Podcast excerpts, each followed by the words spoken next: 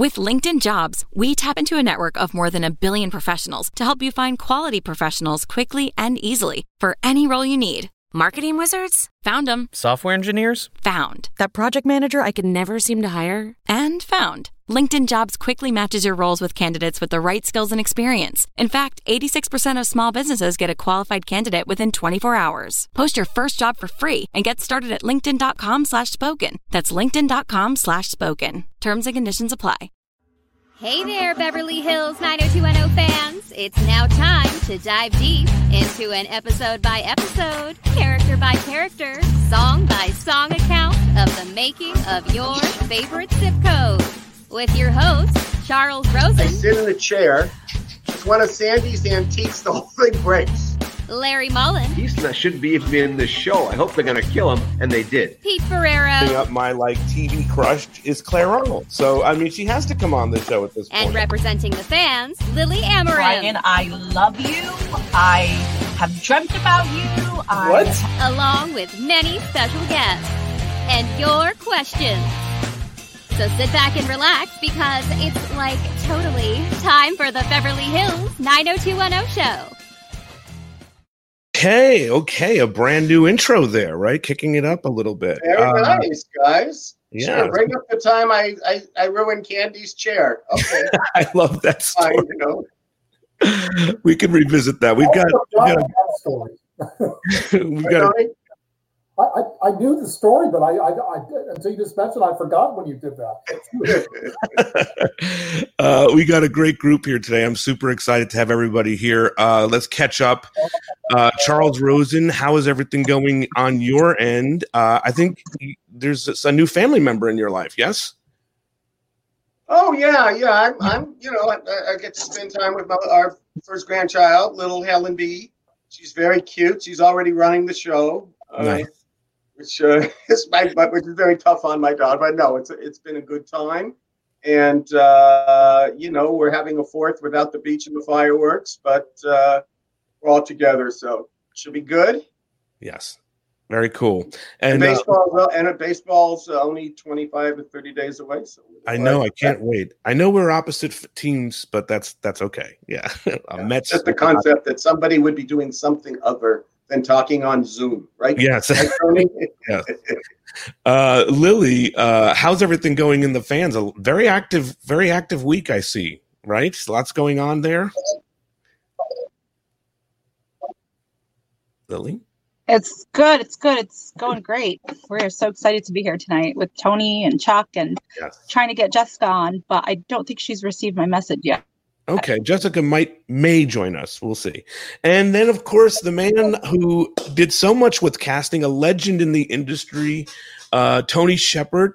Thank you for joining us. I know uh, we're super excited to hear about all this kind of stuff. How are you doing, man? How's quarantine for you? You're with Disney now. Has that been a, an adjustment for you with everything that's going on? yeah, it's been uh, yeah. So so so my my day job is I lead artist relations for the Disney destinations globally, um, which is a fancy way of saying when your favorite TV, film, singers, all those folks want to visit a Disney park anywhere in the world, I take care of their visits. So I make sure they have as great a time as uh, a, a, everyday guest does. So I sell the celebrity strategy for all of our vacation destinations. So obviously, we've um, been completely shut down globally up until about 30 days ago, and everything's kind of coming back online. Um, I'm I'm based in Orlando, although I travel the world, and um, uh, we're slowly getting things back open. Walt Disney World opens a week from Saturday, so um, there we go. Yeah, that's awesome. Uh, I mean, it's interesting though. Interesting times, and certainly for Disney, I'm sure this is must be uh, something that you've never had to experience ever. Yeah, it's. It, I mean, have have any of us? I mean, it, Right. it, it just it- you know. Um, uh, although I, I, I have to say, if I if I ever hear um, the expression, you know, the new normal, and um, you know, uh, let's see where we are in two weeks again. yeah, yeah, I mean, it is. Uh, you know, it's. Uh, you know, I think about, especially. I mean, Florida. You know, it all is relative. But here we got Florida, Texas, California, and we're all and Arizona, and we're all virus um, you know, vying for which state's going to spiral out of control first. Yeah, Yeah. Point, a little bit. yeah, It- it's it, yeah, it's very challenging, and you know, well, anyway, it's it, that's a whole, Yeah. it's a whole other topic. We're here to talk about 90210 and all this great stuff. Yeah, for sure. Yeah. Um, listen, guys, I'm going to do something fun today. I'm going to give away a free T-shirt from the Beverly Hills 90210 store. Yay. Look at this. Okay, the Beverly Hills 90210 show shop. We got a, Dylan's uh, little car there. That's a nice little. and we got we got Brandon's thing over here too. So here's how you're going to do it. Uh, we need some iTunes, Apple podcast reviews. So uh, head over, do a Apple Podcast five star review, and then email me. Let me see what my email. I'll pop that up here for you guys. Peter at Beverly Hills 90210show.com. Show me that you did that, and someone is going to get a free shirt by the end. Lily, remind me that someone's getting a free shirt by the end. um, all right. So let me ask you, uh, Tony, how did you get into this? Hey Pete, Jessica's hanging out backstage. Yeah, I don't see her though. That's I, I I saw that she said that. I don't see her. I don't see her hanging out. Yeah. She says she's been here forever. Um, but I don't see. I, I tell her to leave and come back in. Try try it again. Like leave, exit the room, like leave studio and come Leave back. come back. Yeah. Get out. I'm sorry. Yeah, Tony. So so tell me about uh how you got into the the world of Aaron Spelling and more specifically 90210. Um, so uh, I uh, uh, I came to Aaron from ABC. Um, I was uh, head of current series casting at ABC from 1981. No, I'm lying. 1979 to 1981. Um, this just shows you that I am indeed 100 years old. Um, uh, and then was with Aaron from 1981 to 1995. So I actually did leave the company before 90210 was done, but I was there for most of of the of the um, of the of the years and some of the beginning. When it was called Aaron's Broadcasting Company. Yeah, so um, um, it's interesting. When I first went to work for Aaron, and I came from ABC, which was, and I don't want to get hung up on this because I know everybody wants to hear about 90210, we really don't talk about, but um, there was an agreement basically between Aaron and ABC that he would not poach uh, executives from the network because at the time um, when I joined Aaron, he could only do television for ABC. That his contract, he was exclusive. So still to this day, I'm not quite sure how they pulled that off, but he called and I went and it was it was great. But I worked on, you know, 90210 obviously is a is a um, uh, a, a happy, vivid memory of my time there. But I worked on the casting of shows like uh, obviously 90210, Melrose Place. I did 11 years of The Love Boat. I did nine, 10 years of Hotel. Um, I worked on every single episode of Dynasty from the first to the last. Shows like Matt Houston. Um, the list goes on and on and on. Um, it was by the time I left, I either overseen the casting or personally cast almost 1,700 hours of television and film. I cast Lucille Ball's last series, which we could do three hours on. Um, that was that was pretty extraordinary. And then you know, uh, somewhere along the way, 90210 uh, uh, came up. It was So, so let me put one thing in context for the fans. In the network era at Fox, the three networks, CBS, NBC, ABC, Fox being a broadcast startup, every show that Tony mentioned was gone. Most of the people who made those shows, gone. Any other commitments, any other networks, none. Only one pilot, only one show in the hamper from this once great company, and it's called The Class of Beverly Hills.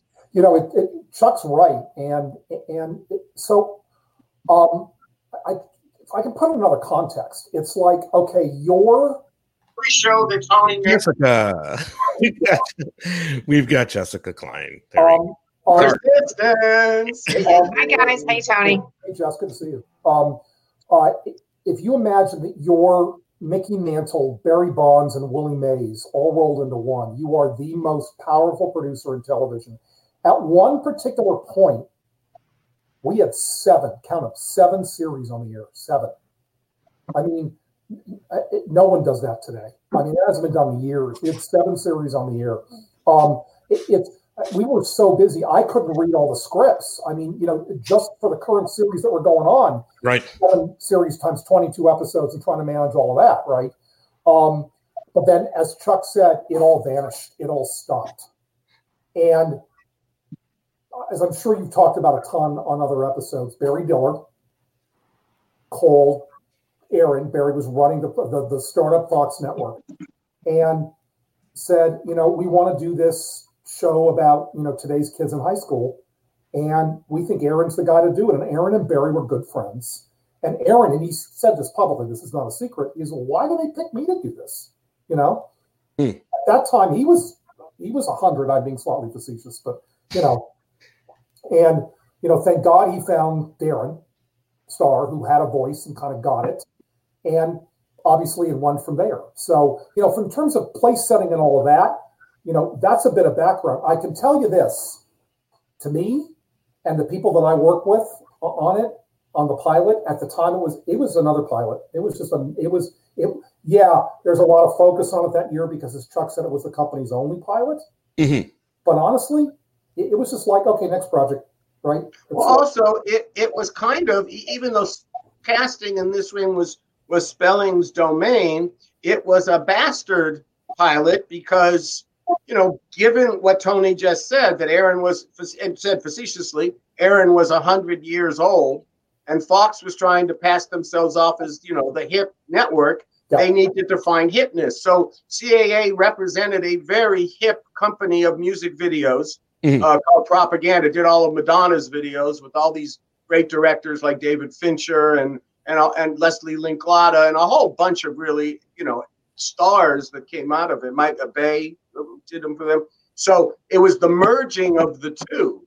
So it even was you know creatively, I think a lot of push and pull and. Um, you know, it was, uh, you know, in, in, and then came the process that they, you know, now had to make it. And the first step, of course, is casting. Right. And you had, so had you ever worked with Joanna Ray before? Yeah, Oh, I Joanna, I, I, Joanna was my idea. I mean, when when we would do shows, I mean, I couldn't cast everything personally. You know, Right. it- it- that would be it, it- again to put it in context of what, so that so that people watching can understand. If I were to have cast everything we did personally, that'd be the equivalent of one cook, right? On hmm. every single meal, right? On a cruise ship, it's just there's too many plates in the air. You can't do it. So you have Right. to have you know, you you you have to have a lot of people. So what I would do is I would hire a casting director, and I would um, um, oversee it and work hand in hand with them. If memory serves, and and and you'll hear me say this throughout the time we're together. I'm old, so I forget stuff, but um, uh, I don't think Joanna was the first choice. I want to say we went. I think I called Jane Jenkins and Janet Hirshenson, who are legendary feature casting people, who had done a lot of work on, you know, a lot of teen movies, and they weren't available. And the guys at Propaganda loved Joanna and were very supportive. Um, so that's how she ended up doing the project, and we were friends. It was great. Yeah. Um, you know, it, it, here it, some of the things that I remember from the pilot. There, there's a there's a handful of stories that I remember. Um, Jason was tied to another series. He was he had done a pilot for I, I pretty much bet the house on the fact that it was NBC. He'd done a pilot for them. It didn't sell. It was in the previous cycle. Mhm. And for your viewers, and and, and it, this is this is could be very different today. Um, when you make a pilot, you would have two selling seasons. Basically, you'd have uh, you know spring or fall. Um, so if it didn't sell in the fall, they would have a second bite at the apple. So they basically held you for a year. So Jason had made a pilot for NBC. I don't remember the name of it. Um, it didn't sell. Technically, he was tied to that project, but Chuck mentioned CAA. CAA represented Aaron, and in those days, you know, CAA had tremendous influence over network schedules and worked very closely with the networks. And they would always know pretty much what was going to sell and what was going to happen before you know, you know, Absolutely. They had this great strategy where they would do this to people and it would be, work out really great. um, so um, you know, we brought Jason into read. Um, when we went to the network, it, it, was just Jason. I don't think we took anybody else, and um, we did that based on the fact that, um, you know, we had great intel through CAA that that show was not going to sell. You know, had that whatever that show was, whatever it was, if it was at all good, I'm telling you, NBC really could have screwed Fox and could have screwed us by just picking it up. You know, I mean, had they had they wanted to have been, you know, uh, you know, bad about it, they could have picked. They could have just picked up Jason and paid him for six episodes or whatever his contract was. Right. Would have it would have it would have. So it, it was it was dangerous. It was in one sense, Tony, but you know, Fox was it just, you know, I always, they were a glorified syndication company. I mean, I'm sure NBC didn't, people didn't think about Fox. I always, when we get into it a little beyond the pilot, I mean, I was always amazed that we, that, you know, why the actors that would get sent to us in the first 12 almost had no credits. You know, I mean, it's hard to get people to come to Fox, especially for our little show. So when we got good people, when they did walk in, it was really, will you stay forever kind of thing. Yeah. Yeah. So when you when you get this show, you get the 90210 show. So are you say you you got a list of who's going to be in the pilot? You got all the characters and whatnot. Oh, okay. We got a script. Yeah. So now, so you're saying Jason was the only one that you kind of knew we can do, we could do something Yeah, with. I mean, I mean, we read. You know what? There was one other guy. And now I'm remembering. I can't think of his name. I can't remember. There's one other guy. Um, Did wind up in the cast or or one other guy we took to the network actually. Um, Okay. For the role but of was the Brandon. What? for the, for the role of Brandon is There was one other guy. Cannot remember his name. I Mhm. can see his face. It's Um, okay, but but it was one of those things where, and this is a trick that used to happen all the time. Um, and by the way, uh, for those people out there who are future television producers and directors, um, this is a dangerous thing to do. What you do is is you bring somebody to the network who you, you know you the production company. In your mind, you're saying to yourself, they're never going to get this to make your first choice look so much better. And I'm telling you, there have been pilots that have been destroyed because the network has insisted on going with the other guy in the pilot crossover. So, you know, it, it's one thing I would been there, done that. Yeah. yeah. yeah. So I would I would always gently remind you know um, um, I would gently remind Aaron in the post ABC days, right? Um, when it was when he was just on ABC and it was Aaron's broadcasting company, he cast whoever he wanted to. You know, it was it, it was you know Aaron went in with his choice. He would let the network people talk, and then he would say, "We're going with X," and that was that. Um, Yeah, uh, Fox, new network, new ball game. You know, um, uh, you don't have any shows on the air. We're the new kids in town. all right. Um, so, um, but when we went to the network with Jason, whoever this other guy was, slam dunk, we knew it was going to be him. Um, So that's interesting, I think, for fans, right? That Jason was the first sort of the the first one, the one that we were going to sort of center around at that. point. Yeah. um, What about the sister, uh, Brenda? Was was Well, somebody asked here a question? Someone asked a question here. Wasn't Jason's real life twin considered for Brenda? Or is that true? yeah, Lori, he, she, she, she was. Um, and uh, as I recall, the reading was just, eh. right. Sorry. Uh, let's come back. Let's To come Brenda. back. On it, Yeah, because it, it's it, it, that's probably a longer conversation. Okay.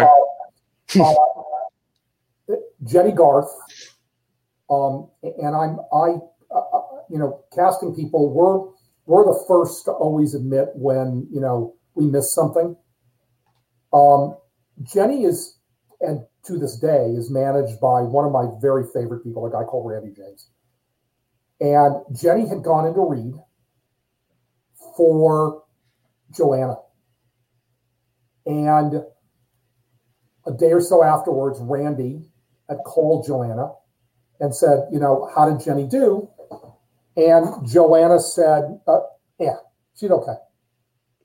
And so, it, it, it- you know, and the question was, are you going to bring her onto the producers? And Joanna said, I don't think so. And Randy called me and asked if I would read her. So she came in and read for me. And this is another one of those where honestly, I don't remember this, but other people have told me is what happened. Jennie Uh. read. It was just the two of us. I read with her. I asked her to step outside. I picked up the phone. I called upstairs and I said, What's he doing? And I brought Jennie upstairs and she read one on one with me for Aaron. And then she went to the network and she got it. Wow. And Jennie has been lovely and kind enough over the years to um, tell that story publicly um, and has always been enormously grateful. And she's one of my favorite people. I adore her. Um, Now, okay, let me ask you a question about Tori. There's Yeah. always been this rumor and I will innuendo, tell you the story. I, Yeah, will tell you yeah. the story. I was there. You know, that she I was there. she didn't. No one knew who she was. We've heard this as ki- as a kid that no one knew who she was. They didn't know that this was Aaron's daughter, and then she came in and she wowed everybody and she got the part. Is that is that how you recall it, or is it a little bit different? It's only a tiny bit different. Okay. So in the pilot, there was a very small role. It was very tiny. Um, it was about four lines, and I, I want to say it was Jennie's best friend or Shannon's best friend. I don't remember which character's best friend it was. Mhm. And Aaron called me and said he wanted he wanted Tori to read for it, but he wanted Tori, but he wanted Tori to get it on her own merits. And look, um, I I have a I have a love hate relationship with Aaron Spelling that uh, you know uh, is um we It's deeper than most people's.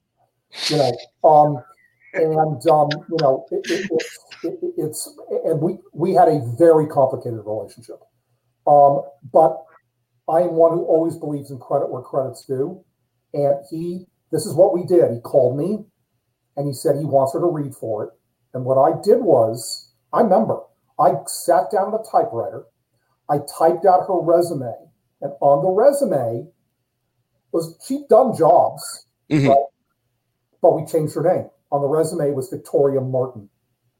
Never forget the name. Victoria Martin. That's where Donna Martin came from. Interesting. Yeah. Um, and so uh, she went in, she read for Tim Hunter, who directed the pilot. Nobody else, she didn't have to go to the network because it wasn't a series regular. Right. It was a few Full more role. pilot.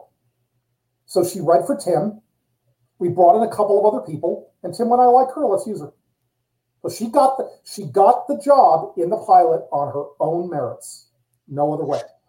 How she got how she became a series regular, A little bit different. different story.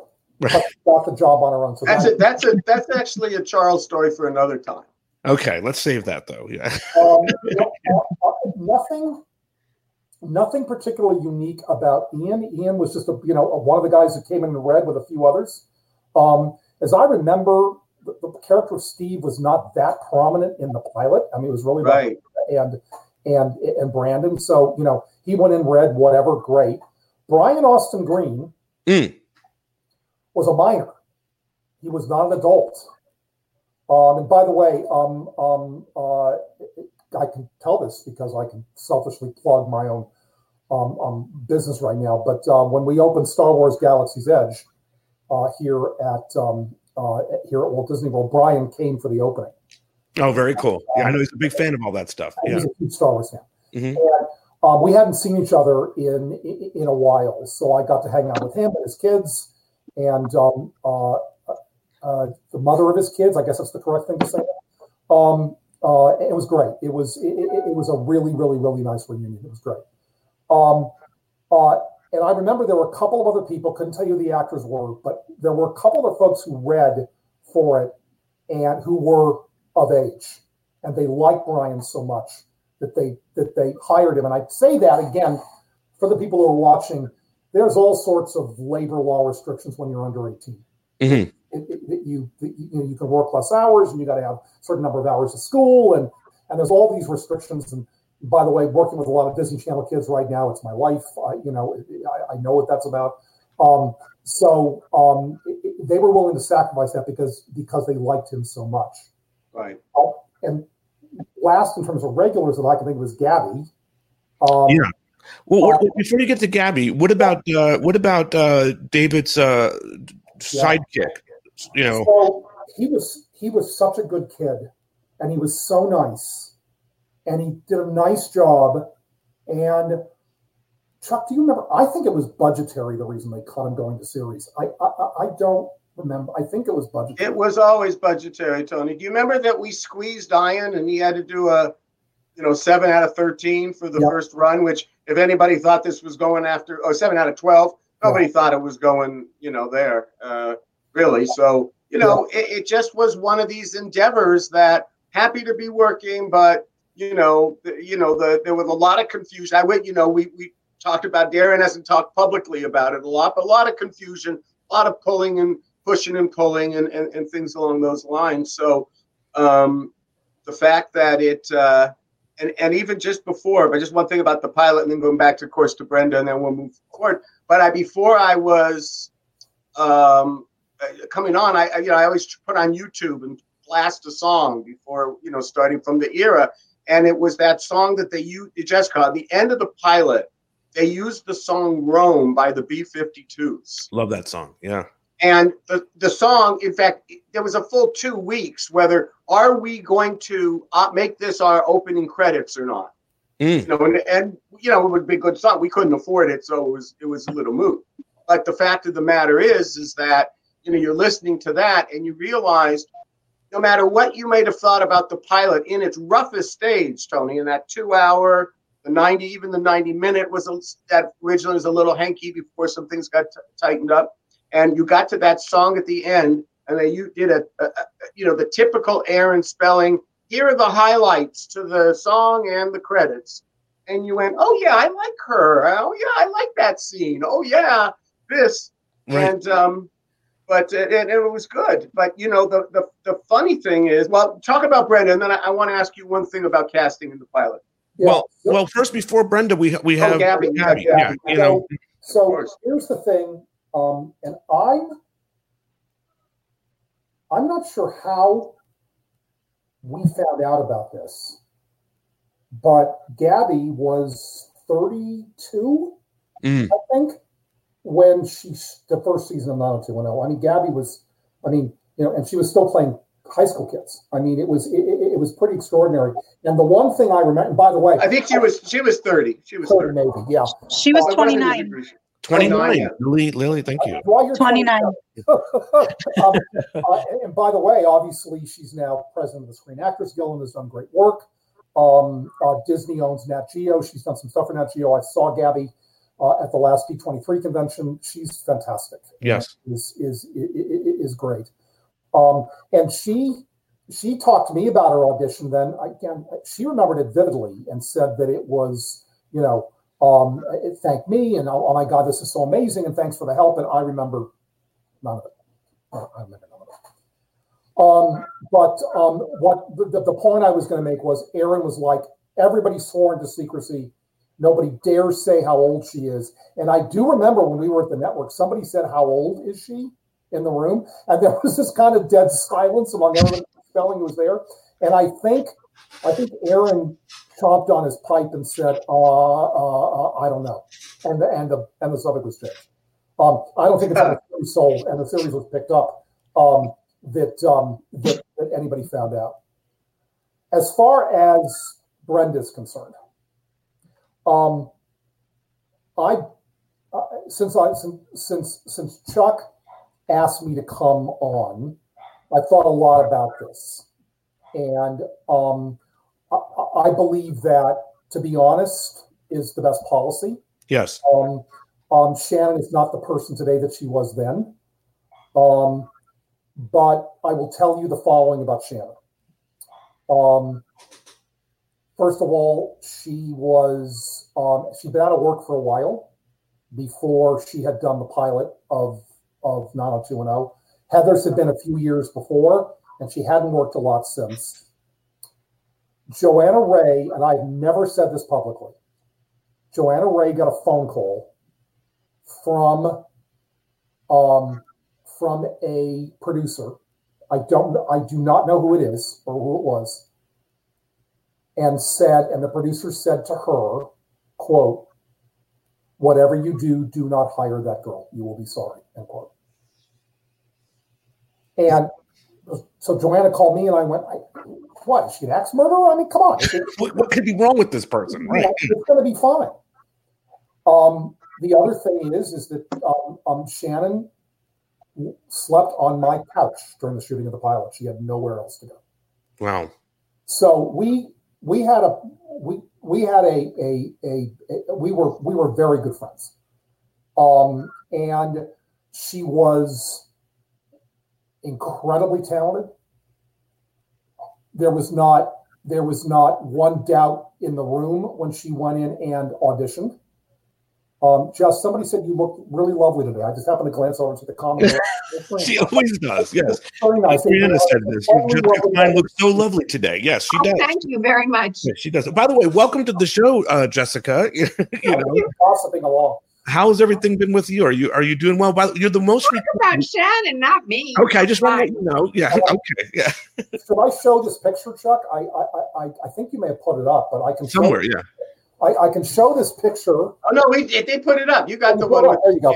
Yeah. Oh, You right. Alice in Wonderland. Yeah. Um, Yeah, no, that so was our- that- so that picture was taken, ironically, at Disneyland on Main Street the day before the pilot started shooting. We drove down there and we went and and and we went to Disneyland together the day before.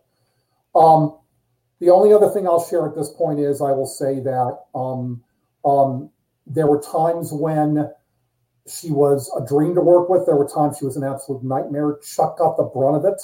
Mm. Um, and I will tell you that I can count on both hands and both feet the number of times I got calls and had to call, either call her or drive out to the set and pull her aside and talk to her.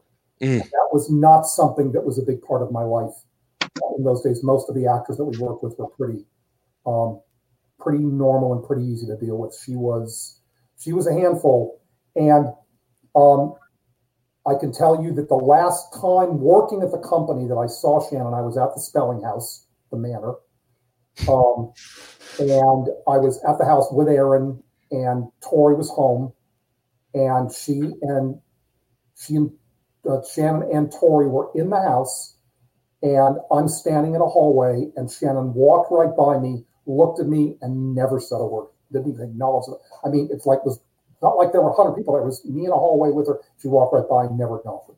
And that's the last time I saw her face to face. Mm. So, Here's that picture that you guys were talking about. That's you and Shannon. I Uh, was so young. Look at me now. you You know, know, you know, there was one other person in the pilot though that I got to talk about because Yeah. what was her name? Leslie Vega or Biega, the one who played the rich girl. Marianne Moore. What?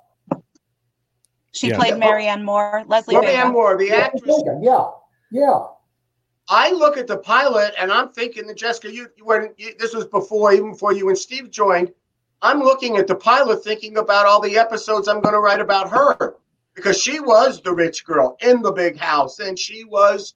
Uh, Tony and I uh, grew up not that far from each other, and and we knew girls like that in houses and situations like that. So I'm thinking, oh, this is a real one, and then but there was no love lost there, yeah, and she wasn't even in the mix. No, no. I, you know, no, I thought that she was definitely going to be, you know, watching the pilot but as a kid. I thought she would have been in the mix moving forward with the show because she was Right. she had gotten so much, uh, you know, play in that episode for sure. Yeah. See? Did you see that, everybody? See what Tony did? This. This is a very important little, uh, you know, code in Los Angeles here. you know, Uh, the heart, the, the, the epicenter of greed. So Yeah. what what what changed Money. what's changed dramatically in TV these days is that um, you know these days programming that's made by whether it's whether it's cable, whether it's networks, or whether it's um, you know streaming, the companies that, that that actually distribute the shows also have ownership of them. Back in these days, the shows were owned by the production companies and our studios who made them. And what, what there was is, is that the network would give you $50 to make a show, but the show would cost 125 And it was your responsibility as the production company to go out and find the other $75. Um, and, you know, thankfully, um, uh, you know, we had a distribution company um, and Aaron would deficit finance because in those days, all the profits from syndication and all that stuff were owned by the production company and or studio. The network didn't get any of it. All different now. So the reality of it is Fox being the tiny little brand new startup. They didn't have the money. As a matter of fact, they weren't paying the license fees that the network they were network, but the, you know the license fees that that that. Um, oh no, no, Tony, you're absolutely right. And like the the, the uh, podcast, the people listen know this. We had the lowest license fee in network television for the first two years. Mm. After that, we got a reprieve, and I stopped worrying about that. You the know, first two years, I mean, it was it was we would we would you know we would start every episode behind in the pattern budget, practically. You know, it was no way, you know. So that was we just dealt with it, and we figured out ways to have, you know, very long scenes between two people looking at each other's eyes, and it was romantic, you know. But that we had no choice. um, no so cars kissing is free. So Jimmy, yeah, kissing is free. Exactly. Yeah, so we should we should probably chat about um um our dear sweet friend Luke Perry a little bit. Before we do that, I want to just pop this comment. Somebody popped it. Melinda Berg. Shannon was a handful, but she was super talented. I think we all appreciate her work and uh, we, her fight that she's going through. So obviously, yeah, we're all here. We're talking about something from 30 years ago, right, Tony? Yes, absolutely. And I and I really hope I made that clear. Is that she's a different woman today? I mean, yes. she really is. And remember, as bad as it was at the end, she came back to work for Aaron. Don't forget That's that. Right. She's in charge. You know. Yeah. Um, so it's it, fool me once. No. Right, you're right because was, I wasn't going to say, but you know, but, you know what, it's I don't care. I don't care how, um, you know, what what the circumstances are. If you are, if you're that awful, right, off camera. Mm. If you're not unbelievably good on camera, right? Uh, episode one, season three, Brenda gets a facelift. Brenda gets her face done. Brenda gets plastic surgery, and Jane Doe is the new Brenda Walsh. Right. So, yeah. So she's a phenomenal talent. And we, we, you know, obviously all the fans that watch our podcast and watch the show love her. So, I mean, it's important that we make that clear. Um, yeah. uh, before we hop to Luke, um, Jim and Cindy, I wanted to ask you about them. Well, they're in the pilot. Yeah. Right. Yeah. yeah. Um, you know, when you're the seventh and eighth. James Eckhouse wasn't. That's right. That's, That's right. So Eckhouse is the one that you and I did together. Carol was in it; she was good. But James, I don't know if you probably you did. I know Tony doesn't remember this. James, sometimes you want have a go in auditions. I didn't know very much about auditions. In fact, prior to us casting, uh, Tony, you and I casting, um, working together to cast Luke and and Jim Eckhouse, I had only been in any casting session for three days on a Beach Boy movie I wrote. Len Hill was the producer, and the only reason that he liked writers to go to casting, as he told me, he said, "You get free re- rewrites. You know, you're here, you're part of the process." And I had I didn't know what to say to actors. Ben would say, um, "Nice adjustment." So I, I used that for the whole first season. I, didn't, you know, I didn't really know. But I did know that when James Eckhouse walked in the room, I had seen him on 30 something. I knew he was a good actor, and I could tell on his face he was it was hot afternoon, it was summer, there was a lot of traffic, and he didn't want to be in this little show. And his first reading wasn't very good. It didn't matter. We brought him back for number two, and there that was. So at least I knew that by human nature. And also because when you look at him in profile, he looked like my father. So you know he had that leg up. and I remember, um, I remember when it came to the parents, right? Um, Aaron didn't. Aaron was like grapevine. I mean, he, he wasn't that. You know, he knew the kids were the focus. He wasn't really, you know. Um, so, um, I assume you've told the Luke story. Um, no, I don't think we we haven't had that here. No. Be- before we jump into that, before we came on, Char- Charles said, uh, you know, that Jessica was great because she loved actors, and you, you loved all of these, all, all the actors, right? So did you? Do you? Do you? What did your? I was taught very early on that actors are props, but um, you know, I, I got along with the actors. I got along with Shannon. I I but we didn't go to the studio that much. The truth is, we were too busy writing, and uh, I had worked in soap operas uh, mm-hmm. before mm-hmm. in a, in another life before I moved into primetime. And in soaps, you're taught early on never talk to an actor. because all they want is for their storyline to be increased. And eh, so we learned to be scared if Yeah. you ever caught alone with one of them. and we, we were friendly and supportive and but but but Paul's job, Paul uh, but Paul Wagner's job was to handle them when they were unhappy. Every now and then I was asked to talk to one of the girls. You Mhm. know, after after Jennie had been on drugs for forever, the character after Kelly, Kelly, was on Kelly, drugs and um, she'd gone through a, one more terrible cirrus after another. She begged me, please, please make my character happy again so I can wear a pretty dress. Mm, And it was like that was, but that was the extent of the type of talk we'd have.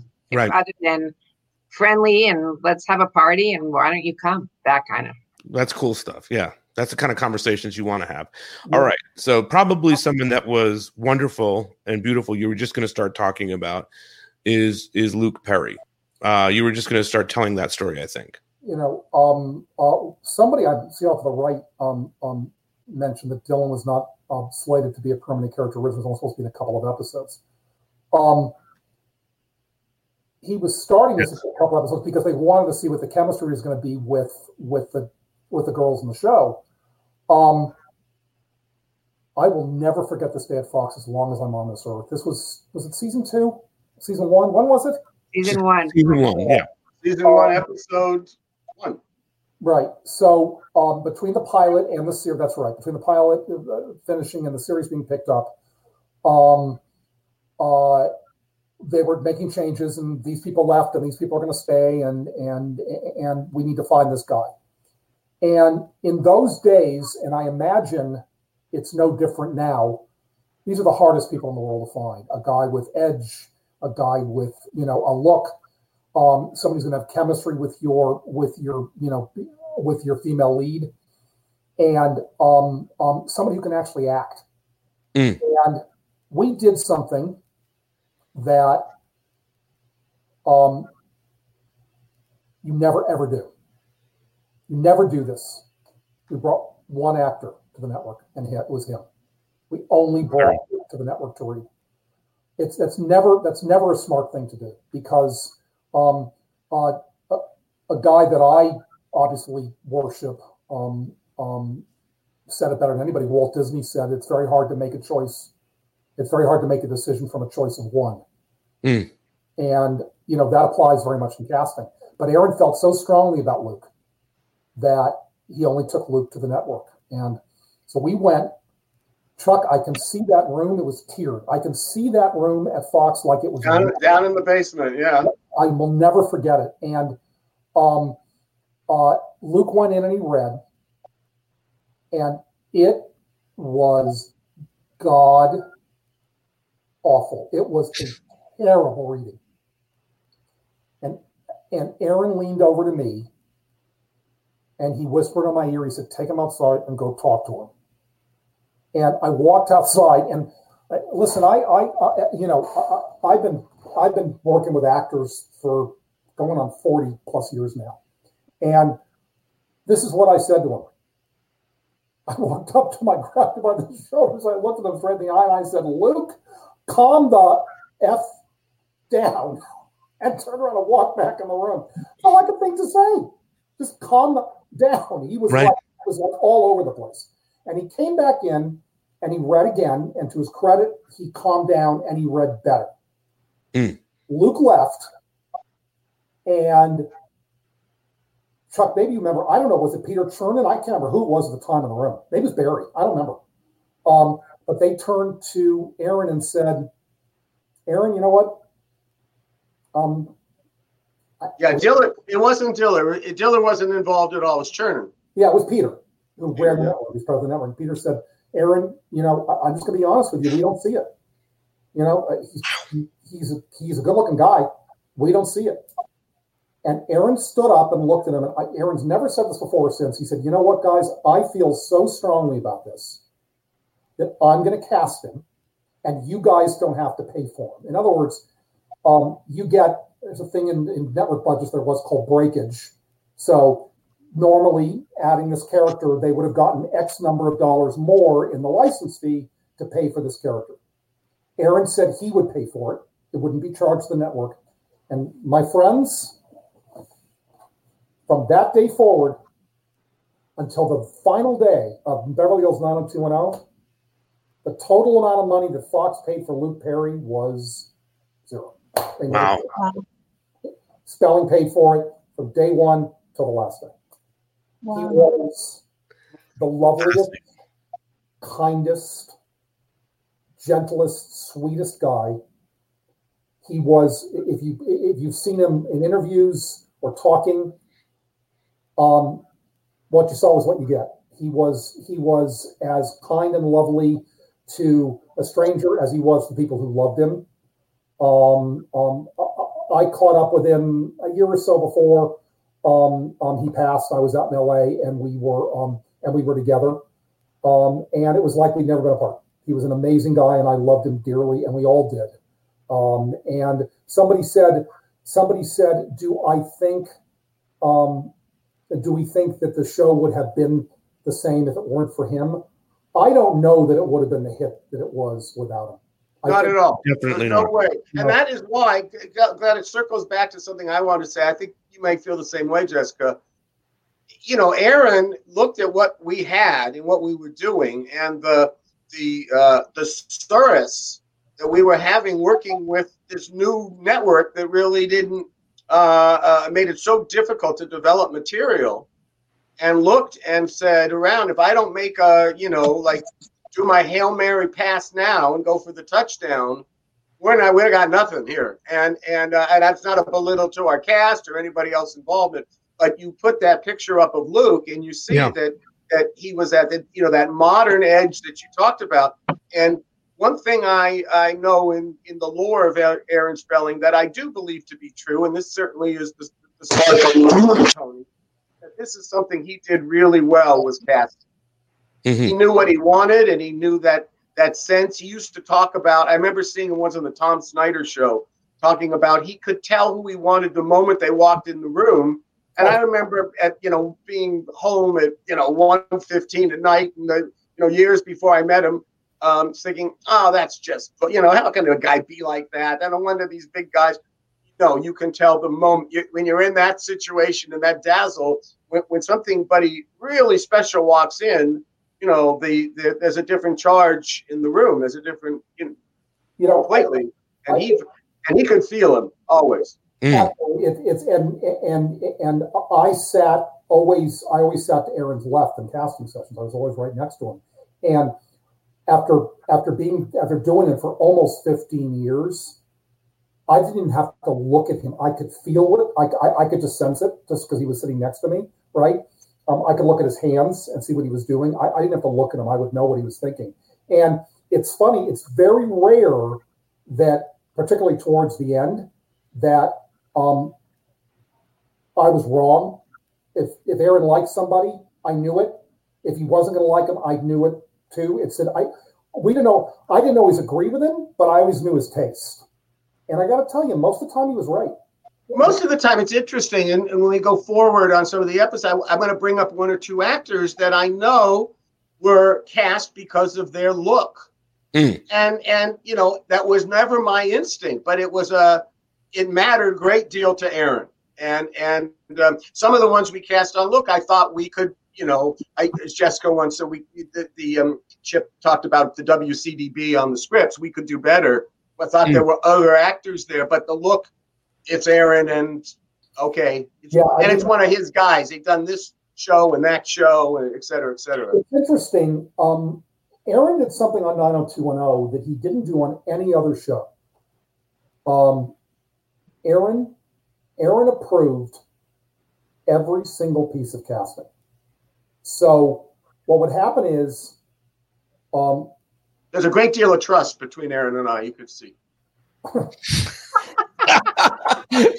right. the club. I have never done it before, so I don't blame him. But Um, so we would go. I, I, we would we would cast in the valley, and I'm telling you, my office was in the 5700 Wilshire building, and we would. I would I would schlep over the hill, and that uh, that was a drive. And of course, cast was always five in the afternoons. It took three days to get over there. Um, but um, you know, and then I would come back either the And it was so glamorous when you got there. I, I know the shits. It was like, uh, um, uh, yeah. I mean, what I'm sure somebody talked about this, but the um, the studio was in a converted warehouse. You could drive right by. I mean, it was the, the you know, you know, this was not this was not MGM in the 1930s. This was a warehouse. Um, uh, but um, so I would I would bring pictures and resumes back, and I would sit down and I would talk to Aaron about every single audition. And most of the time, he was like, "Okay, great, fine." And every once in a while, he'd fight. He'd go, "You know, I don't know, I don't know about their look and blah blah blah." And then you know, he'd be like, "Can I see film?" So I'd have to call an agent and get a demo reel. All this now you could do on the computer, but in those days, no. It was all it was all sitting with pictures and resumes in front and going through these things.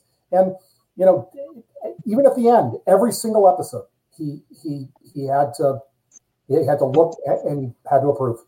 Mm. So Aaron That is- always go ahead, Jeff. Go on, Jess.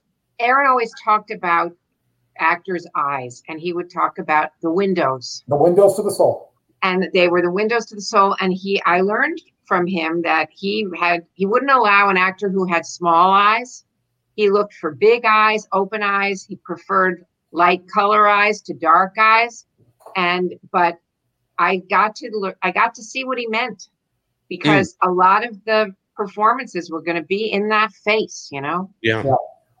I will say that that it has nothing to do with 90210, but I think that people will people will appreciate this. Auditioning is auditioning can be very terrifying.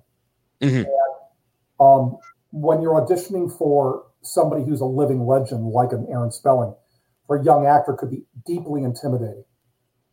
But I always said the toughest room I was ever in was when I mentioned this earlier. We did Lucille Ball's last series, and sitting on the couch was Lucille Ball and Aaron Spelling, and Max had to come in and read for the two of them. And I'm telling you, actors were literally shaking. Experienced actors, 20 years in the business, shaking like leaves. Mm. Wouldn't you? Yeah. I was in the room and I was shaking. All right. Let me ask you about this. Let me ask you about this guy. Thiessen, I saw in, in in the feed. Yeah, we'll, we'll we'll we'll get to her for sure. But let me ask you about about this guy. I don't think we can have a 90210 show without uh, talking about Nat. I think he was a critical member of the cast. Do you remember casting Nat? Joey Tata? Do you? Joe Tata Tata. was for many years my best friend. Um, and Joey was my idea. Um, I I read the character, and and and um, Duke Vincent, who was Aaron's partner, um, uh, uh, also knew Joey really well. And between um, Duke and I, we we we kind of pushed that hard to make that happen. Um, Joey's Joey's pretty extraordinary. Jody uh, Joey had done Joey had done probably 300 hours of television. I mean, the guy had been on literally every single episodic TV show. If you're a Batman fan, Yeah, I've saw some of that. He's in like four episodes, like Goon Number One on a T-shirt. It's it's yeah. I mean, Joey Joey was um, Joey never stopped working. Um, a really good guy, and you know, it's interesting. He kind of played that father figure in the show. Yes. He had that relationship with the kids as well, and by the way, Definitely. um, um, he was instrumental later as he was working more and more on the show. He was somebody who, who actually helped keep Shannon in line. Mm. Kind of interestingly. That is interesting. Yeah. Uh, Lily, I'm So going he, to. uh, I, I knew about the Duke and you, but do you remember who we read against? Who the other person was? Do you remember? I sure the hell don't. Yeah, he would, and because he walked in assuming it was his part. I, it was Frank Gorshin. God, I don't remember that. By, uh, Well, it wasn't memorable. You know, and I think, and I think Tony was. I think um, uh, Joey was very surprised. Was very happy. You know, Yeah, because I- Gorshin, Gorshin went into the whole thing like it's his, and and uh, um, ironically, uh, they knew each other well, of course, because they both were on Batman. He actually worked with Frank. Um, um, there's a it, it, it, there's a famous story actually uh, with Joey. Oh. He no, oh, and Joey or Frank well, it's the two of them. Gorshin or It's the two of them. When they were oh, okay, sorry. they stole the Batmobile. Oh, And during a scene on a Fox lot, they were supposed to pull around a building and cut, and they didn't. They just kept driving. Joey was driving, Frank was driving, and they went right out the front gate. Joey waved at the guard. The guard waved back. Thing got on the Pico Boulevard, made a left turn, and died in the middle of Pico. Ah, God, that's brilliant. I Um, love Joey. yeah, Lily, do you have something for uh for Tony? You've been silent for a little bit there. You, yeah, go ahead, and then we'll. No, we're having some really strong thunderstorms right now, so my internet keeps freezing up. That's why Okay. I'm. Lily is in kind of Connecticut like- for all of us. Just a just a, a geography note there. Sounds it sounds like it should be here, where you know thunderstorms are every five minutes now. yeah. Do you got do you got one for Tony? Yeah, we have several fan questions. Um, actually, what we did this week was we asked our viewers in the social media groups who were some of their favorite guest stars. So, as I read their question, I'm going to be sharing who their favorites are with you guys. Cool. So, um, one of the first ones is from Daniela Lopin. She's one of our viewers from Italy. Uh, her favorite guest star uh, during the high school years was Christine Elise, who played Emily Valentine. Um, she feels she had a major role, and she also liked the girl that played um, Tiffany, the one that was stealing with Brenda, the klepto. I don't think That's we have a perfect. photo. Don't have a But photo. Daniela's question is um, who who was also in the running for Brenda's role? Good question. God. I, could, Was it was Melissa Coolidge? We heard That could be. there was also a rumor that Melissa Hmm. Coolidge, Yeah. the girl who later came back and played Joey, or the mom, the teenage mom, Yes. Yes. Yes. She was. was she in the running for Brenda at one point and turned down the Yeah. part? That is true. oh, Kristin Dattilo, is that her name? Yes. That's exact. And that, Awesome. thank you. It was her and Chris, Chris Shannon and Kristen we took to the to the network, and that's it. It was her brother Brian who was the guy we took to the network opposite Jason. Because if the two of them had got it, they would have been real brother and sister in real life. Oh, See? interesting. Yeah, See? very interesting. I'm old, but not that old. well, that's a good person to bring up, though. Christine Elise gets cast as Emily Valentine. Do you recall? incredible, act, incredible actress, and and um, um, Aaron Aaron loved her, and rightfully so. I love her. performance was amazing. She was I really loved her. good. Yeah. You wrote the script she was cast in, Jessica. Yes, I did. What was she like for you, Jessica, working with Christine? I loved working with her, and I got to know her in real life, and I I really loved her. I loved her character so much, and I loved writing her character, and I loved the reveal when she took off her motorcycle helmet. She, she did a great job, She and Luke were really. She, she and Luke got really close. They were really close. and she and Brandon. Yeah, eventually. Yeah, they got closer. Yeah, they were closer, exactly. Chuck, do you have a couple? You said you have a couple good ones that you wanted to bring up. Oh, you mean the people who got cast? You were, you were. I know you mentioned. uh Well, I want to talk to you about Jennifer Grant. Oh, How did Celeste? She played Celeste Lundy. Celeste. So Yeah. this had to be the telephone call from Dyan Cannon, the mother to Aaron, saying, "Meet my daughter." Is that because she was terrific? We liked her. Then she wasn't doing the show, and she really didn't become an actress. So is uh, so we were the test out to see if she liked it. Yeah, I got the call. Um, um, I got the call from Renee Kamer. Renee was Aaron's executive assistant. Uh, can you meet this? Can you meet this actress? And um, the minute the minute I heard the name, I knew who it was and why. And yeah, Diane had called Aaron, and then yeah, then we, you know, then I got the you know, let's send her over to 90210, let's do something, and blah blah blah. Yeah, I think she, I think she really hated it. I don't think it was, I don't think it was the role she wanted to be in. Yeah, interesting. Um, she didn't hate 90210. She hated acting. Acting. Acting himself, yes, and probably yeah, was all the a I dynamic. see what you mean. lovely Thank you for the clarity on that. Yeah. She really was. We really, everybody enjoyed her. She was very, she definitely was Cary Grant's daughter. Yeah. Very, very wonderful very person. How about this dude, Deshaun Hardell? Just Sean. Great kid. Remember- Loved Sean. Great kid. Do you remember Fred casting? Williams. Yeah. No, I don't. I remember Well, we got him- Well, we had a very good. Uh, Tony introduced. I I had a choice of two casting directors. One was a woman team. They were they were really entrenched in Hollywood, and the other one was kind of felt a little more indie to me, although she had done a sitcom. So I went with Diane uh, Young, and so she could find she was pretty good at finding college actors. You know, who was especially over at UCLA, who was happening at UCLA, and Cress was happening in his year, and walked in, and um, you know, the one thing that you could always say about some of those, uh, you know, the UCLA actors is that you know that that in, at least in one sense they're classically trained. They were trained to be an actor, and and if they don't get if they you know the difference between acting for the stage and acting for the little screen. Yeah. Yeah. And you know, I remember once we we there was a Broadway show that was here at the old Shubert, I think like City of Angels. Yeah. And the lead of City of Angels was so fabulous. I called Paul, and I forget what role we were we were doing, Jeff. I said, "Come on in and do it." And she's there reading, and she's like all over the map. You know, no, you gotta be smaller, smaller. You know. Playing to the balcony when there isn't one. Yeah. Yeah, exactly. I always thought this was a great casting too for Steve's dad, Rush. Here, Oh Uh, yeah. Uh, I know we haven't ever talked about him on this show, but do you remember casting some of the parents and particularly Steve's dad? I always thought that it was his dad. No, I want to know. Did Tony remember the name of the actor? No, because I don't know it. Yeah. Eh, Jessica?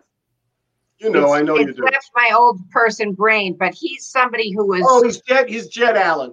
He's Jed yeah, Allen. yeah, Jed Yeah. Allen. He had, a, he had done a, a ton of work, and he'd been on some soap. He was, but he looked. They looked so much alike, and he was so perfectly cast for that role. It was great, And, and i'm sure Aaron knew him. well, Jeb, Jeb was also director. So Well, he looks like somebody who'd have a cocktail with Duke too. You know, two fully. Or two.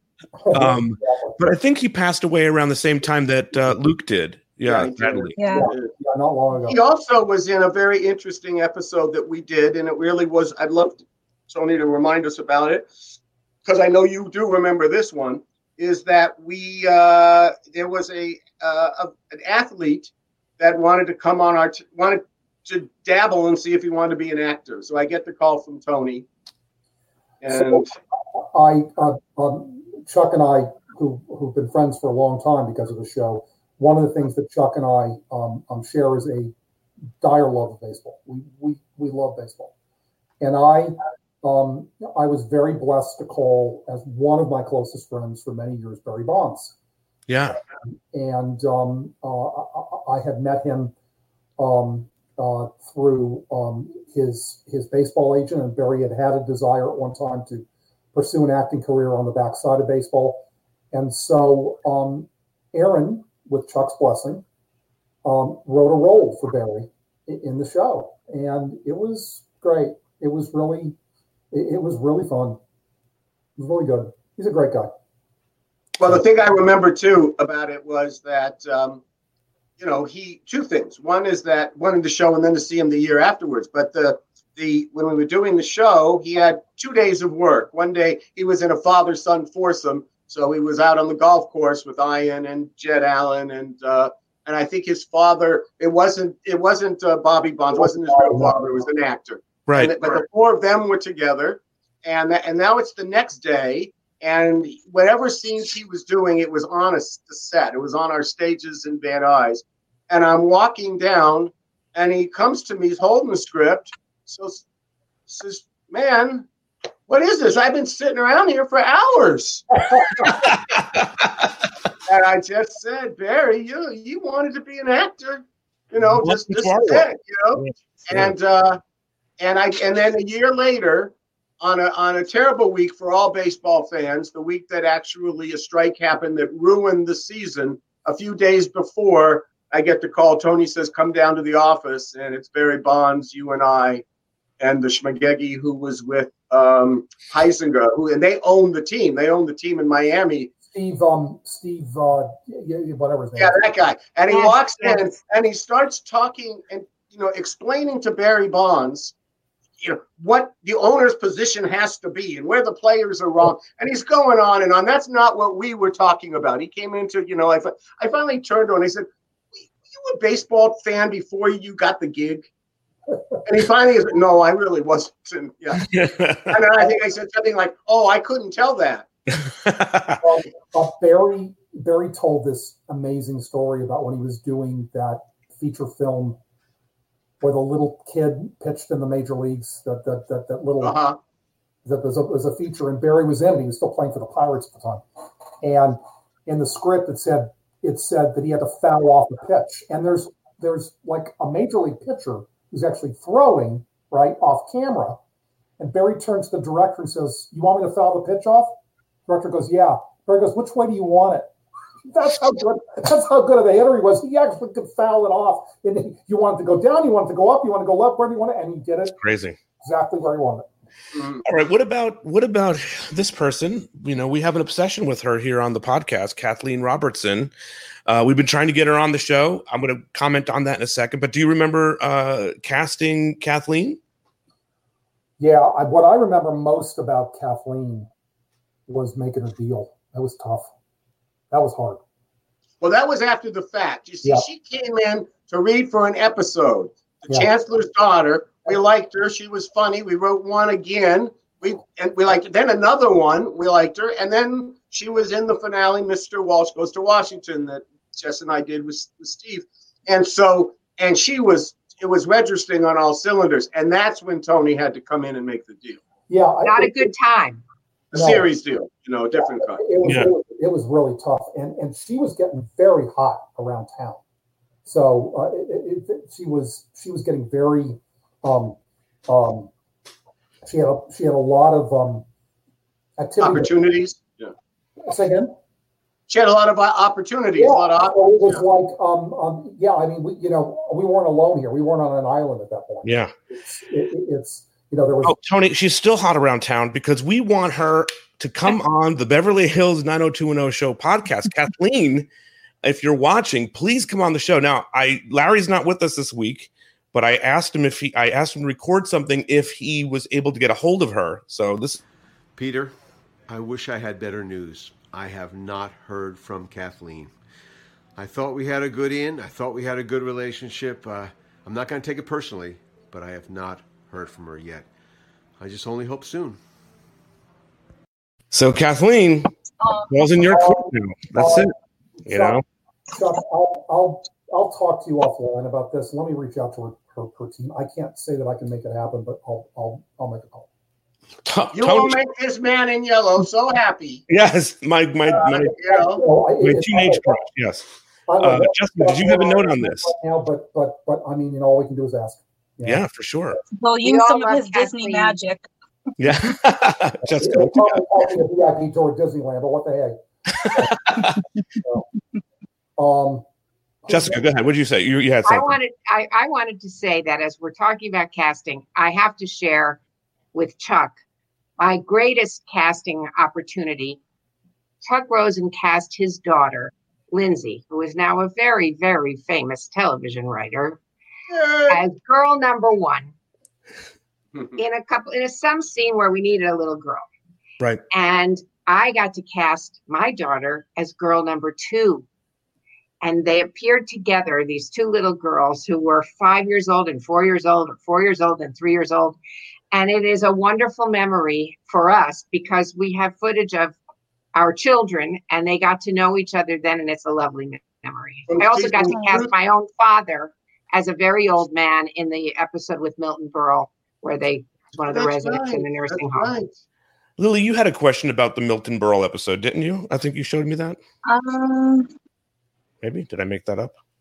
Go ahead. What you got? Go ahead. You can go for whatever you have. Don't worry about Milton yeah, I kind of had them in order by Yeah. seasons. No um, worries. I'm sorry. I went off So, script. Zara Brown, um, she says 90210 had so many great guest stars. A few of her favorites from the high school years was also Christine Elise, um, James Pickens Jr., who portrayed Henry Thomas. Oh, yeah. Uh, she liked Dana Barron, who played Nikki Witt. During the college years, she loved Cress Williams and Dina Meyer, who played Lucinda Nicholson.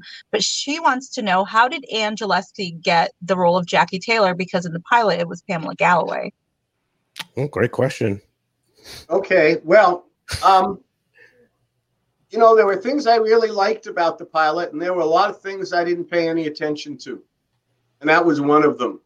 I, I Mhm. didn't even know that. I didn't even know that Kelly's mom, Kelly had a mom in the pilot. Interesting. Or and and you know, we had a couple of Luke fathers before Luke. We had to cast one who really could act. It didn't. I wasn't going to spend. You know, every dollar counted. So until we really needed the actor to be front and center and and and and you know make some more effort in casting to find the right person. Didn't care that much about it. I know, and I told Ann Gillespie uh, why I cast her, um, and you know was so happy about it on the very last episode of 90210 that was filmed in season 10, the wedding. Mm-hmm. He, my kids wanted. I don't know. You probably don't know this, Jess. My kids wanted to go, so Karen and I and all three of our kids went to the Hilton, and the wedding was the last day, and so Luke was there. You know, he's still with the cat, Jenny, or you know, the, all the cast members who were there, and and Ann was one of the actors who was there as well, and Ann Gillespie did a series. She didn't have that great, long of a resume at that point, but she had done a series called Cop Rock that was done by Steven Bochco. And as I said to Tony, you know, in, in, in, passing, I said, you know, it was hard in the beginning to get really some actors of of, of um, uh, that that were in demand actors to come that you'd see on the other shows to come in and read for us. And then here was this really nice looking woman. It just exactly had a nice spelling look. It actually, I think, even had a spelling credit, but it was Cop Rock. And I told her that. I said, you know, you did Cop Rock. And she laughed because the reason she got to do Cop Rock is that her ex brother in law or a cousin was was Greg Hoblit, who was the direct one of the directors and really close to Bochco. Yeah. And it was a nepotism thing, which Jessica just talked about nepotism. And I've said that Aaron and I and Jessica we got we we believed in nepotism. It was a good thing, and so I, I admire Greg Hoblit for doing that. And but that is why. Oh, she's good enough for Hoblit. Yeah. Okay, and she's good for here. You know, I gave her a leg up because of that. Yeah, yeah. I'm not even sure we ever called on Pamela Galloway. It's possible she wasn't available, you know. But I, I oh, I'm sure. Oh, maybe you did. I, I would. I don't, I don't. I don't. I don't. I don't recall. You know. Right. Um, um, let's talk about this person now. We talked about last week Shannon leaving the show. That was a big thing that we talked about.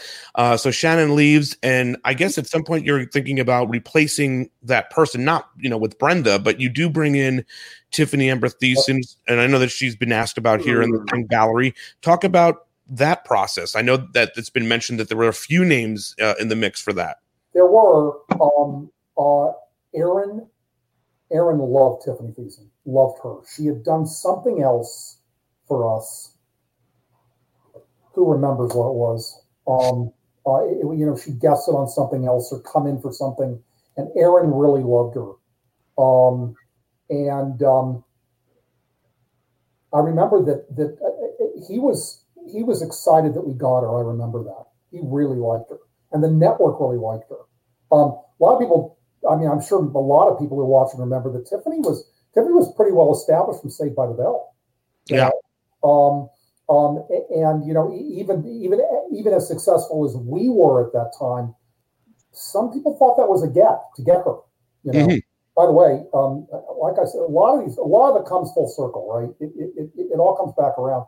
Um, um, uh, Tiffany comes to parks all the time. She's now a celebrity chef. Yeah place. She takes part in our food and wine festivals, both at Disneyland and at Walt Disney World. So we've been working with her again. So you know, everything old is new again. So, but they, I think someone said Alyssa Milano was up for that role. That she role. Was. She was. And what was and what was that process like for you, Tony? Um, Alyssa, Alyssa's probably really pissed off at us because I think, if memory serves, she kind of thought she was going to get it. And at the same time, Alyssa had been up for a pretty pretty good role um, in a movie that we had done uh, that a now convicted criminal, Lori Loughlin, ended up doing. That was unkind. That was that. that sorry, I went for the joke. I apologize. Um, uh, uh, Get it? Yeah. Uh, we made a we made a movie based on a on a Sidney Sheldon novel called uh, Stranger Stranger in the Mirror that Lori starred in, and a lot of people thought Alyssa was going to get that job. In fact, she was up for it.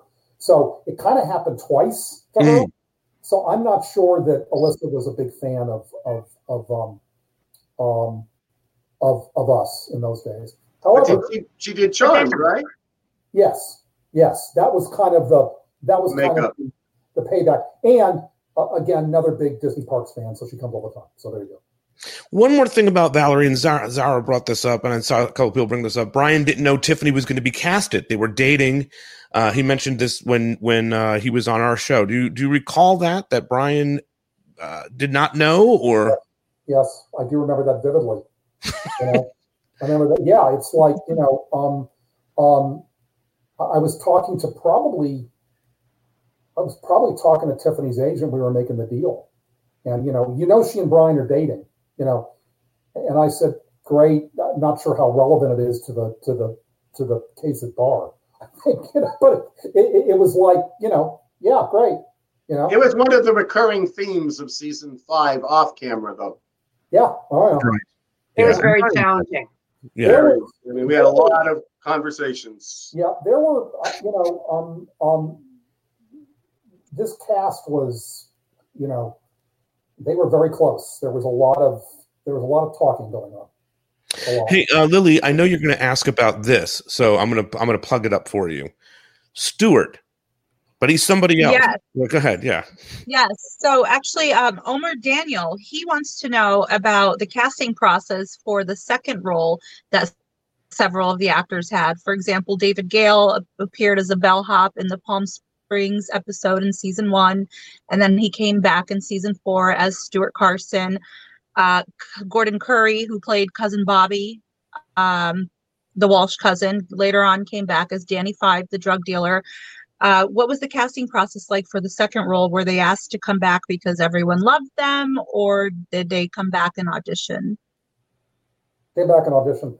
Um, uh, I remember on Came back and audition. Yeah, they always came back and auditioned. Um, um, I remember on one of them, I don't remember which one it was, but I got it. Aaron, Aaron, Aaron, Aaron didn't recognize the actor in the picture, right? But when he saw the rough cut, he went, "I know that actor. Wasn't he in the show before?" My phone rang. Wasn't he in the show before? I'm like, "Oh crap." So, uh, yeah, Aaron, he was a bellhop in season one or whatever the was. You know, you know, I don't ever want to see that again, Cliff. So my my friend Lou DiMaggio played uh, a photographer in one of the episodes. He he photographed them at prom, and we brought him Yeah. back to photograph them again because we figured, well, he's a photographer. He could, could have gotten the gig twice. Yeah. But we also brought him back to be a Christmas tree salesman in one of the of the Christmas episodes. And in our minds, if we Oh. if Aaron had ever really gotten mad about it, we would have just said, "Well, the poor photographer wasn't getting a lot of work, so to make extra money, he worked as a Christmas tree salesman." that was his backstory in our minds. You know, the thing- Just in case. Yeah. it, it, it, you know, the again, just as an aside, the series that is famous for that is Law and Order. Mm. Law and Order. is Yeah, because there's only so many actors in New York, and they've gone through every one. Only so many. And in fact, a couple of years ago on the Tony Awards, they did a whole montage of it, and they picked five or six actors out of the audience who were there, like nominated for Tonys. You know, so and so has done like this, da, da, da, da, and they're showing them like six times on different episodes of Law and Order. So it all the time. Yes, exactly. That's very cute. Uh, how about how about Dean Cain? Is that on your list, Lily? Does Dean Cain on your list? Somebody is, else I saw in the comments. Yeah, I also really love Dean Cain as Rick. Uh, Yeah, uh, yeah. As Reek, yeah.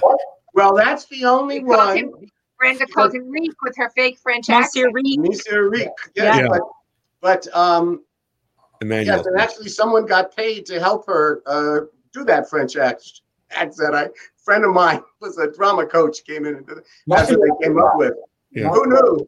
Um, but the um, you know the thing about Mr. Reek, and I was going to bring it up. It is the only time because Karen wrote all those French going to France, you know, shows. So there we were. We were a little, and the truth is, Paul would would you know harass me about this, but he wasn't right. I I focused a little bit more. If Karen wrote the script, I had to make it, you know, I had to work a little harder to please her and make sure everything was all the I's were dotted and the T's were crossed.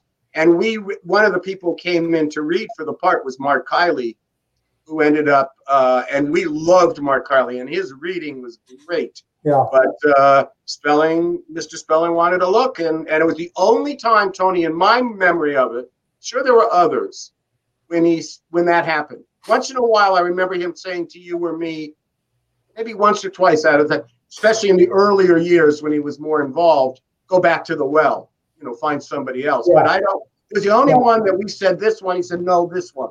You know, Dean. Fine, and then we bought Mark back to play the uh, the teacher. So Exactly. Yeah, Gil Meyers, right? Yeah, And I Mhm. think, talked about him at the you time. know, Yeah, you know, it, it, if an actor's career does this, right? We caught Dean as he was going up, well, he was just starting out. Yeah. Yeah. and um, you know, obviously has gone, you know, had had, had gone on to great, um, uh, you know, great success, and um, you can look at any number of television shows from our era, before or after. I'll give you an example. I, I, I, I earlier in the pandemic, I watched a bunch of episodes of The West Wing. Go, Mhm. go watch the first few seasons of The West Wing. I mean, half of half of primetime TV is in guest starring roles in that show, right? It, it, it- it's like they, you know, they, they True. start somewhere, right? And they show up in three line roles, and you're like, hey, there's, you know, so Yeah. The one that we had one that we had as starting out for a guy was in our third season when we uh in the beach club second time around we wanted to have uh andrea have a boyfriend kind of so that you know luke i mean uh, you know uh, brandon getting his scans and and it was peter krause we did four episodes with peter krause we went on to do everything from six feet under and that. And he was so good. He was great. You remember him jessica he was Yes. so i remember him in the audition and the thing he's just like well this guy is just so solid Um, and uh The, the one that killed me was uh, I really, really wanted Keri Russell to play the part of Toni Marchette, and I've talked about this before here. Okay, Aaron would Aaron wouldn't let me, and he said he he pretended it was because she had curly hair, and he didn't like that, and he wound up hiring. Um, They have the What's same her hair. Gayheart. Yeah, yeah, Kay Russell, who had the same hair, and it turned out it was They because Aaron hair. was saving Keri Russell for Malibu 2000. right. Or- By the way, by the way, you mean that aaron wait a second wait a second i'm confused you mean that aaron had an agenda um, by the way, are we going to talk about the Oscar nominee who, who was on our show? that was Pe- that was post jessica and me you weren't there with hilary swank were you No. no so we were gone yeah. Um, season eight. that was Lily, what, do you, what, what else do you have? I was going to ask what. So some I, I have about four more, but I have one very important one. I don't know how much time we have left. a little bit. Go ahead. Okay. So um Okay, so Beth Wiederspiel wants to know. Well, her favorites were also Emily Valentine, Jennifer Grant, also, um, but she would like to know which actors started off as guest stars but became regulars, and were there any who came in and really didn't vibe or get along with the cast and were either cut or recast? No, that's probably ev- yeah. Go ahead. Hmm, that's a lot. Good question though. God.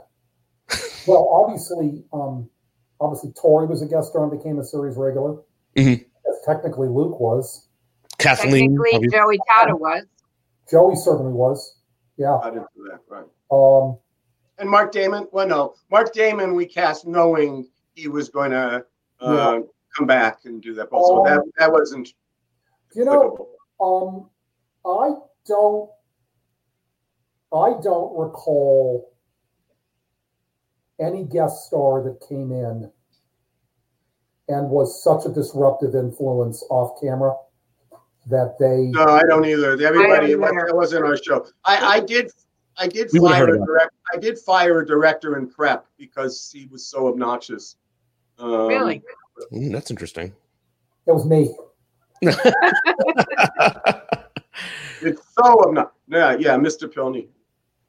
He, he got a partial screen credit on it because he he was a writer director, and it just didn't work out. But never happened with an actor. No, you know, He it's had a good bunch. You know. yeah, it's one of those things where, um, you know, think about this: how often, how often are you a guest in somebody's home and behave completely awfully and obnoxious? Right. Well, Right. In principle. I do know there was at least twice, both the guy who played the, the, the summer school teacher in season two, who was on Elvis, Mhm. and the um, and the oddly enough, the nurse when Dylan was going through his dreams of Dylan McKay, I saw that as someone this you know he's going through all this spiritual stuff and going on what's going on. That that was somebody we could have written the table with and you know starting right there in a personal relationship, a different element, and the actress just wasn't that interested in being there. You could just tell by the performance. So we Yeah. we stopped that. So that happened that that time. So that's that's not jiving personality wise, but creatively it wasn't Sure. wasn't happening. You know, it's Interesting. one of you know, it's one of those things where it again to use a baseball analogy, it's like you come in to a very tight clubhouse mid-season because you've been traded there, and you may know the people, but you don't know them well, and you're going to keep your distance. Yeah, for sure. So kind of goes like that. That was social distancing before it was uh, a thing, right? Yeah. uh, Lily, I'm going to let you go for one or two more, and then we're going to kind of wrap up here. So, who, what else you got?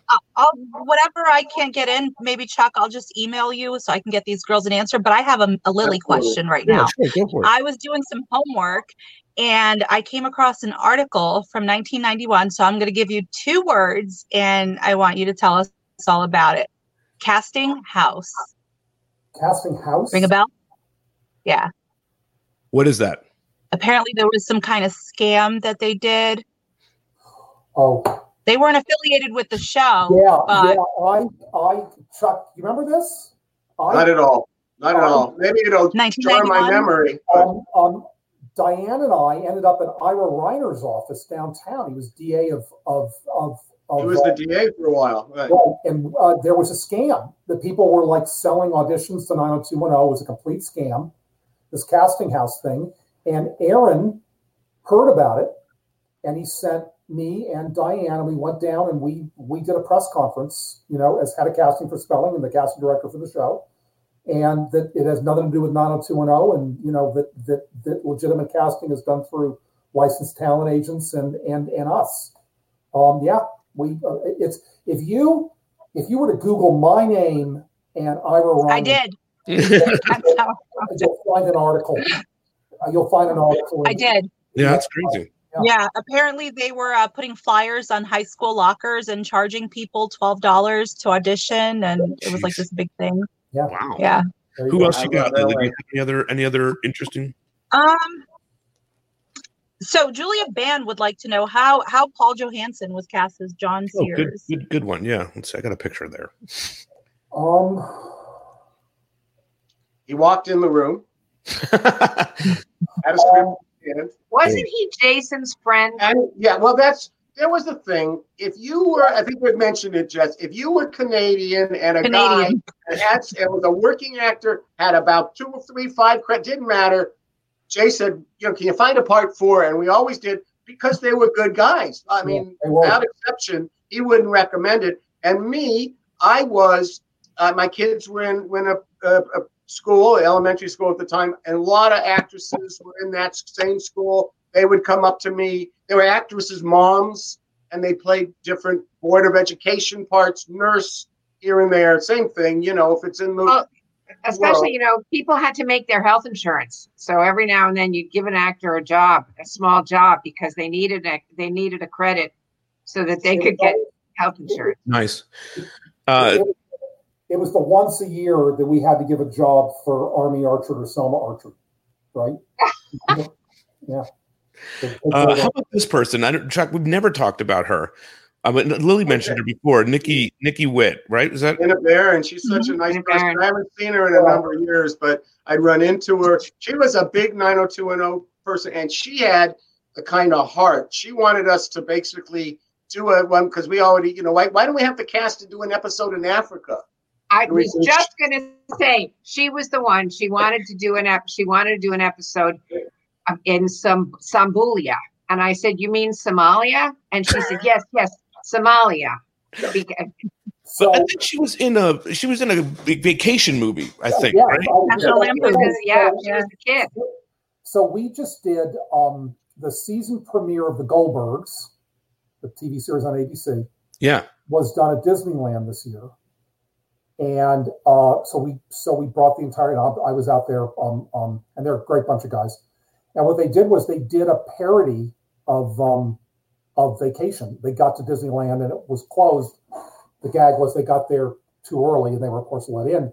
But Dana Barron, along with um, her older brother on the show uh, in the Uh-huh. movie, played security guards. Dana, That's um, great. yeah, it was great. It was a great gag, and and and uh, Christie Brinkley was in the episode too. It was really, it was really fun. Oh, very. Mhm. Um, Mhm. But uh, Dana, um, uh, Dana's had some health issues. Um, Oh no. That's right. Um, but He had kidney problems, right? yeah, Oh, Uh, so- but but has but has bounced back. great. Um, I, I see a comment on the right side. Somebody said that PJ, Jason, and Brad Pitt were roomies before any of them made it. I do remember going through a file around the 90210 time with a bunch of pictures and resumes in my Mhm. office. And Brad Pitt's picture and resume was in that file. I remember. Wow. Yeah. And you just skipped it. No, I think he skipped it. He probably came in for something, but you know, it, it, it is, it's not always the right marriage of actor and role. So For sure. That makes sense. may not have been right. Uh Lily, got any more? I do. So I found the uh, Milton Berle um, comment. It wasn't a question, but Val Marin says that Milton Berle was one of her favorite guest stars. Also, Dana Barron um, and and uh, Rebecca Gayhart. Uh, but Val wants to know: Were there any actors that you really wanted for a part, but they just refused to do it? And also, were there any care? Were there any actors that you had difficulty casting uh, because of the type of characters they were portraying? For example uh, Brandon's girlfriend on the beach, Brooke, she was kind of Racist. a- Racist, kind yeah. of a racist. It's a great question. So, Who's that? Who asked that? Oh, the racist. Val yeah. Marin. Good, So, good question. Yeah. Um, you know, um, most actors won't hesitate to take a role like that because, particularly in episodic television, because it gives them an opportunity to dig their teeth into it. Yeah. Little chops. So, you know, I think most of the people in an audience are intelligent enough to know that that, that the role they play is not a reflection of them as people. Sure. So, uh, if somebody's playing a racist, it certainly doesn't mean that they're racist. They're they're they're playing the play. That's what they do. Right. Um, so I don't, um, you know, I, I I know of some examples that are outside of Beverly Hills 90210 where actors have refused to play roles. The most famous one is there's a brilliant British actor by the name of Derek Jacobi, uh, probably arguably the greatest living classical actor of our time. Uh, Derek Jacobi was offered the role of Hannibal Lecter in Silence of the Lambs before Tony Hopkins, and he said it was too reprehensible; he couldn't play it. Mm. And look what happened. in Um, in 90 in 90210 time, I made three uh, overtures to actors to see if they wanted to come on. Um, I wanted Larenz Tate, uh, who was uh, really was doing great at the time, and he knew and he knew Brian, and I thought he would be really good, um, not just for squash it, but to be a friend, and you know, just just thinking about him. I reached out to uh, on a stunt cast.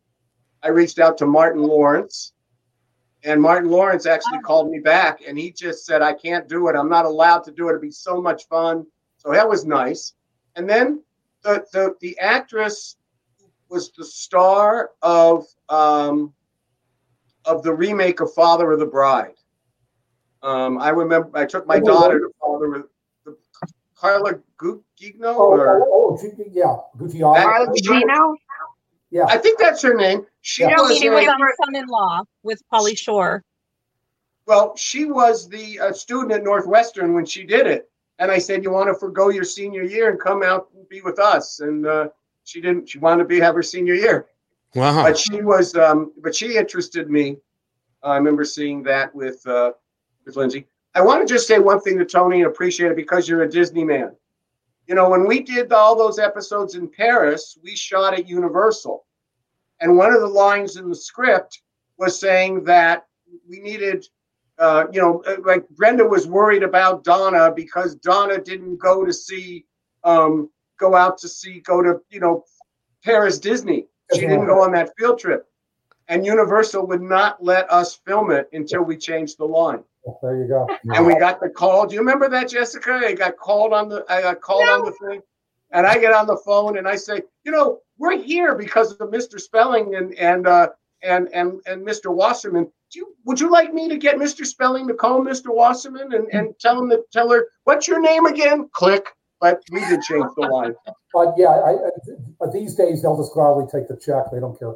Um, um, uh, I can tell you with hundred percent of surety, the Milton Berle thing is Aaron called Milton. They know they knew each other.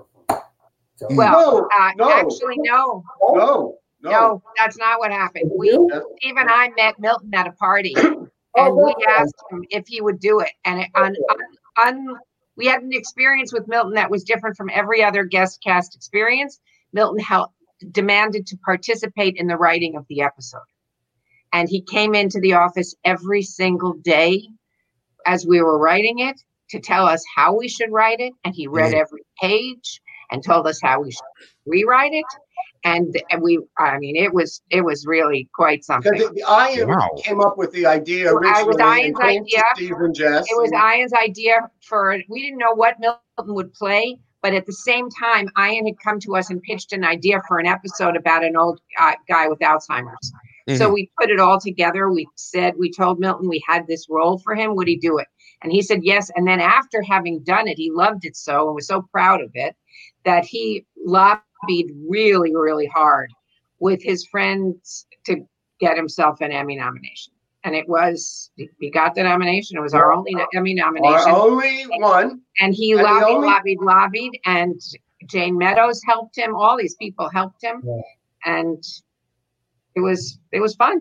And and Mr. and Aaron made sure that I was going to be on the set every. He said, "Milton walks on the set, you are there."